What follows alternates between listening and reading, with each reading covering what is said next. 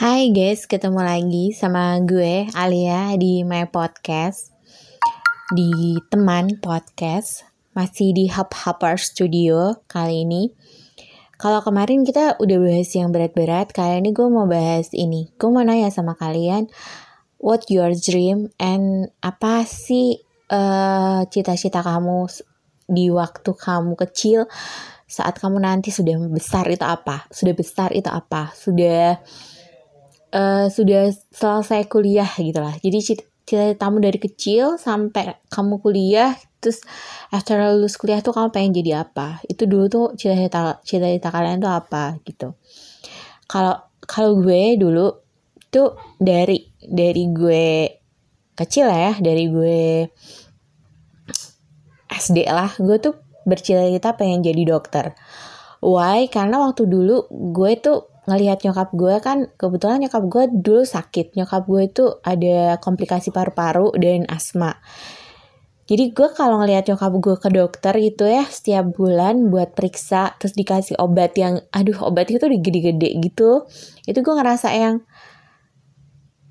kok nyokap gue terus-terusan minum obat gitu? Kapan nyokap gue itu bisa healing dari sakitnya bisa sembuh dari sakitnya? Terus nyokap gue bisa sehat lagi. Gue tuh selalu berpikiran seperti itu tapi ketika nyokap gue masuk rumah sakit lagi untuk kesekian kalinya, pada waktu itu adik gue masih kecil yang adik gue paling bungsu ya. Itu gue terus mikir lagi, kok kenapa sih di rumah sakit lagi gitu? Gue pengen nyokap gue sehat, gue, gue pengen nyokap gue menemani kehidupan gue nanti kelak sampai dia melihat anak cucu, uh, anak-anak dia punya cucu dan bahagia dan bisa bahagiain dia. Itu uh, my dream ya, my goal dream dulu. Hingga gue tuh udah niat banget, makanya gue selalu belajar dan gue selalu mencintai pelajaran yang namanya fisika, matematika, yang kayak gitu ya, biologi, yang berhubungan dengan uh, cita-cita gue mau jadi dokter gitu kan.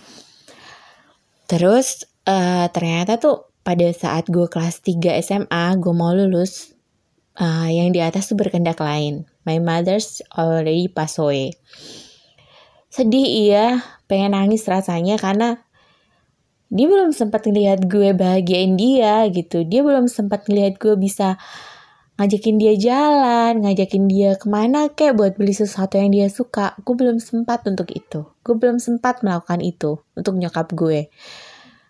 Campur aduk pada saat itu. Sampai akhirnya gue lulus kuliah ya. Terus kata bokap gue gimana? Kamu masih tetap mau daftar kedokteran? Gue bilang ya gue nyoba masuk fakultas negeri.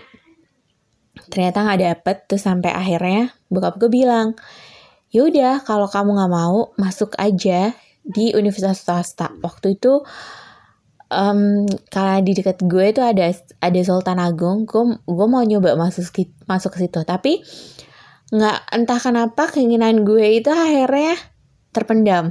Gak jadi nggak mau.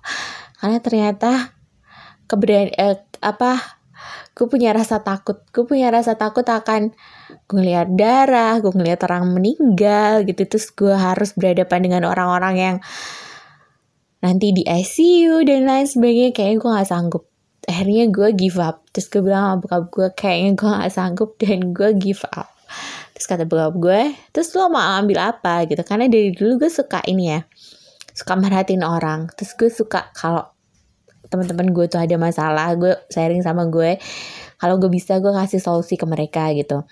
Ya nggak banyak solusinya tapi setidaknya solusi yang bisa meringankan beban masalah mereka gitu. Dari mulai teman gue yang cerita dia sering dengar orang tuanya ribut lah terus dia uh, putus cinta lah terus ada juga yang orang tuanya divorce lah yang kayak gitu. Sebisa mungkin gue uh, menenangkan mereka uh, buat mereka tuh merasa uh, dunia tuh gak akan runtuh gitu. Semua itu pasti ada jalannya dan semua itu pasti yang terbaik kayak gitu sih. Tapi buka gue gak setuju loh. Dia buka gue cuma bilang gini, enggak, papa gak akan pernah setuju kamu sekolah psikolog. I don't know why gitu karena dari dulu tuh gue bisa ngebaca pikiran bokap gue dari dari bad boynya dia gitu dari apa yang dia mau lakuin tuh gue tahu honestly gue ngerti gitu lah jadi bokap gue kayaknya punya rasa ketakutan tersendiri kalau nanti anaknya someday udah lulus kuliah baca pikiran dia. terus tahu nih anak gue nih ya ternyata mau menggurui gue. Mungkin kayak gitu kali ya. Jadi dia eh, nggak uh, mau anaknya di situ gitu. Akhirnya oke okay I'm give up lagi ya. Mimpi gue give up untuk yang kedua kalinya kayak gue udah nggak ada harapan gitu gue mau ngapain tapi gue harus kuliah gitu karena gue harus keluar dari rumah gitu kayak gue ngerasa boring gitu di rumah tau gak sih uh, akhirnya gue memutuskan untuk masuk sekolah uh, ilmu komputer. Waktu itu gue ambil teknik informatika. Karena menurut gue itu gak ada hafalannya. Gue termasuk anak yang sulit menghafal. Untuk pelajaran kayak fisika, temat, matematika, or ada beberapa pelajaran biologi yang teori itu gue susah untuk menghafal gitu. Tapi gue dibantu sama guru gue dulu waktu SMA. Akhirnya gue bisa berhasil dan nilai biologi gue jadi bagus gitu. Terus akuntansi gue suka ya. Pokoknya yang berhubungan dengan menghitung. I like it. Sampai gue kenapa memutuskan kuliah di teknik informatika itu karena gue menghindari yang namanya belajar menghafal. Tapi tetap aja ya, gue ketemu yang namanya menghafal. Ada, Bo.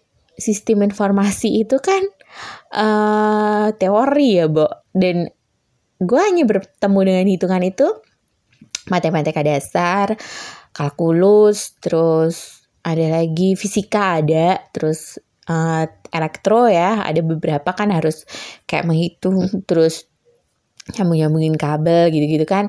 Itu kan ada hitungannya gitu-gitu lah, ada rumusnya gitu. Nah, itu gue gue akhirnya ngambil lah jurusan itu. Tapi gue pikir sekarang-sekarang ini ya nggak usah sekarang sih sebenarnya, bukan sekarang. After gue lulus kuliah itu, uh, terus gue bekerja, gue itu dihadapkan dengan orang-orang yang menurut gue ada beberapa yang penuh masalah. Ada beberapa juga yang dia pengen healing dari permasalahan kehidupannya dia.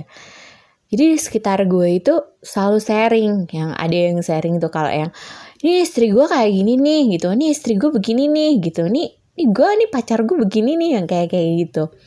Terus kayak yang, ah ini kenapa ya orang di around gue itu kehidupan gue itu kayak gini ya gitu ini buat apa sih sebenarnya untuk untuk gue belajar untuk gue menganalisa gitu kan jadi tetap aja kesimpulannya meski cita-cita gue nggak tercapai ternyata ya gue dihadapin dengan orang-orang yang sharing sama gue dengan masalah yang berbagai macam. Dan gue selalu ketemu itu entah satu atau dua orang pasti ketemu di sekitar gue.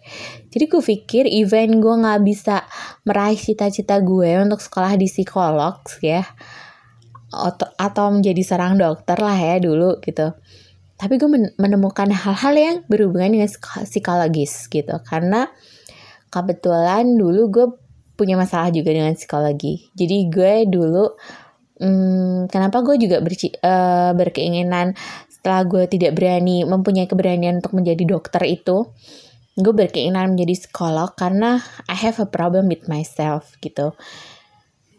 Mungkin karena nggak tahu juga kenapa gitu. Yang pasti gue punya masalah gitu dengan um, my my my mentality healthy gitu. Jadi gue ada ada ada sedikit problem.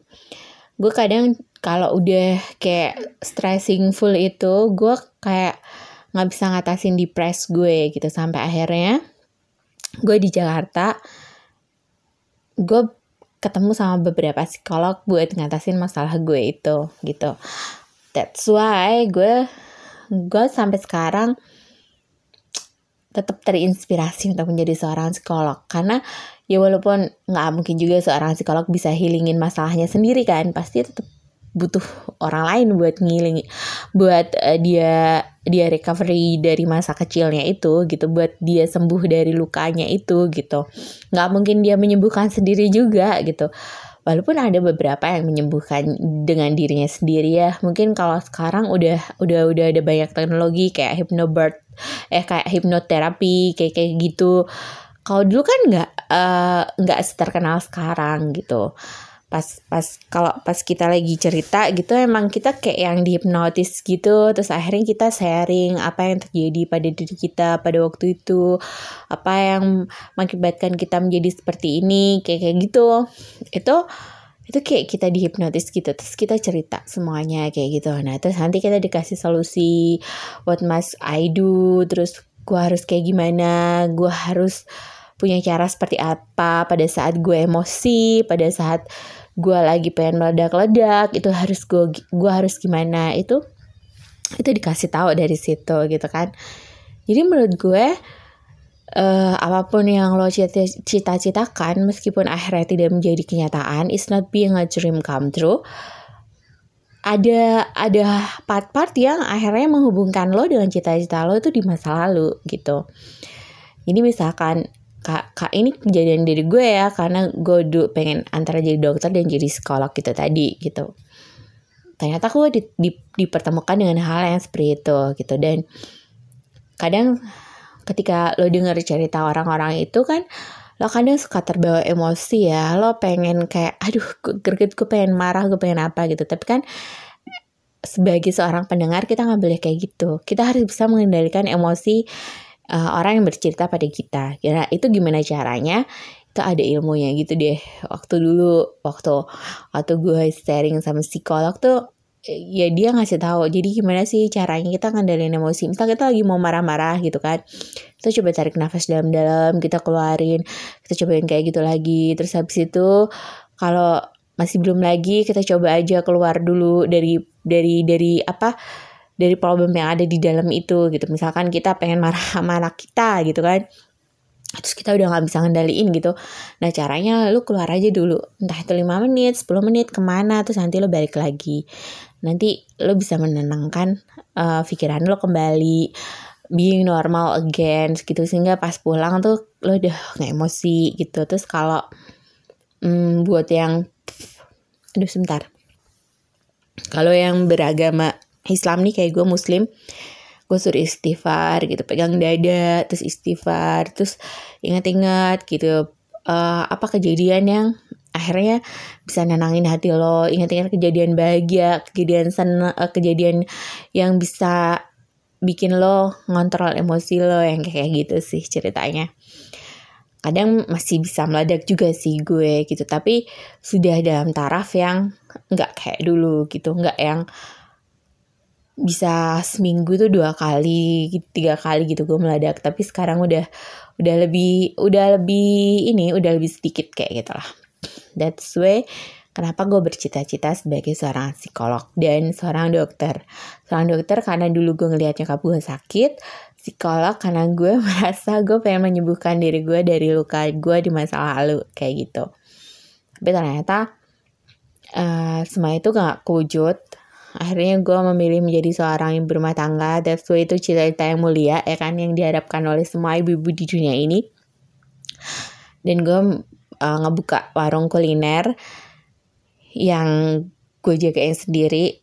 Gue delivery orderin sendiri kayak gitulah. Dan gue masak sendiri gitulah. Nggak ada yang bantuin juga. I'm helping for myself tapi itu menyenangkan itu membuat gue lupa akan segala satu masalah yang ada dalam kehidupan gue gitu Cuman intinya sih sebenarnya apa pun yang terjadi dalam hidup lo, walaupun cita-cita lo gak berhasil, walaupun keinginan lo tidak terwujud, itu pasti adalah yang terbaik yang diinginkan oleh Tuhan buat kita gitu. Karena kita nggak nggak akan pernah tahu uh, apa yang terbaik buat diri kita. Cuman Tuhan yang tahu yang terbaik buat diri kita. Jadi kalau emang kita nggak bisa jadi itu, mungkin itu bukan jalan kita dan bukan jalan kita untuk di situ gitu. Kalau gitu uh, apa ya Kadang kan yang terbaik menurut kita belum tentu terbaik di mata Tuhan gitu. Oke, kalau gitu segini aja. Jangan lupa tetap dengerin gue di Hop Hopper Studio ya. Uh, terus di Hop Hopper Studio itu uh, dari lo upload sport upload podcast lo itu bisa didengar di banyak platform.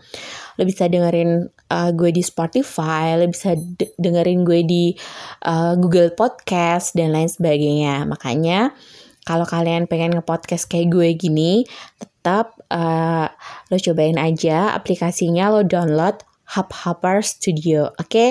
see ya in the next podcast. Bye bye. Assalamualaikum.